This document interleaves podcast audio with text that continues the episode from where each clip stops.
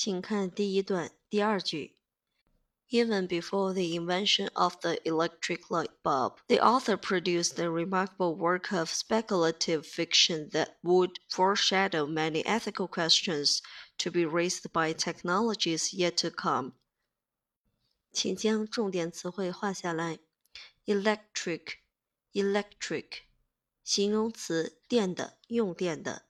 Light bulb, light bulb， 灯泡。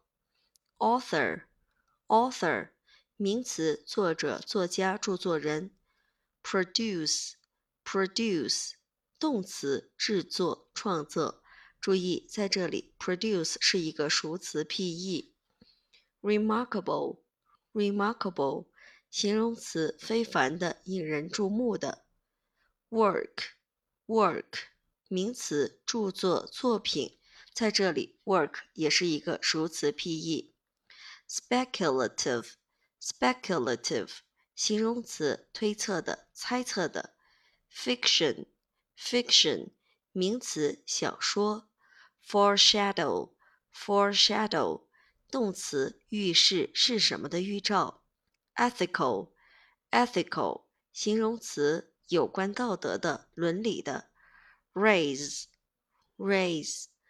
动词，引起、使出现。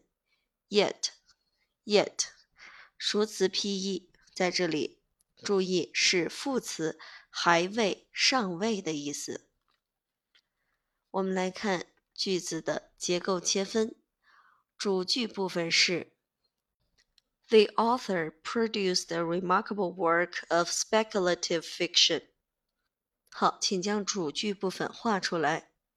紧接着后面 that 这个引导词，引导的是一个定语从句。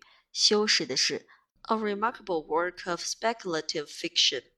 好，请用圆括号将这个句子括起来。紧接着，to be raised by technologies yet to come 这一句是动词不定式，做的是前面 many ethical question 的后置定语。我们也是用这个圆括号将这一部分画起来。并且打到 many ethical question 的上面。好，这样就翻译的时候就可以做语序调整了。那剩下的呢？Even before the invention of electric light bulb，那我们知道这个地方是时间状语，请用方括号把这一句给括起来。现在我们再来回到主句去看句子的成分。主句的主语是。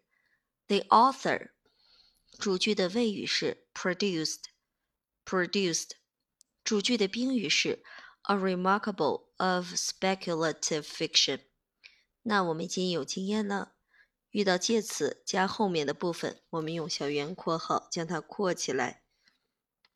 好，那么我们再来看 that 引导的这个定语从句，that 作为引导词，would foreshadow。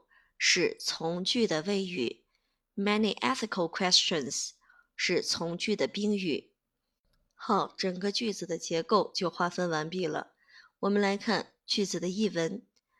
甚至早在电灯泡被发明之前，这位作家就创作出了一部非凡的推想小说作品，预示了即将到来的各种科技。将引发的诸多伦理问题，在这里翻译上有一个注意，就是早在电灯泡发明之前，那英文当中没有体现被发明，但是汉语当中要体现被发明之前，所以把后置定语翻译的时候就变成被动语态，哦，电灯泡被发明之前就体现出来了。还有，我们看这一句，that would foreshadow，blah blah，一直到 to be raised by technologies yet to come，这是在过去预言未来的事情，所以这个 would 是一个过去式，是 will 的过去式。那么它在过去预言未来所要发生的事情，注意后面有一个动词不定式做后置定语。to be raised by。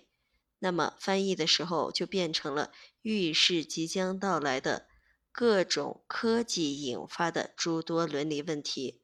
那我们知道，本来 be raised by 是一个被动语态，但是它为了强调这个事情还没有发生，而是由将后来到来的很多事情引发的诸多伦理问题，所以在这里做翻译的时候一定要注意即将发生的事情。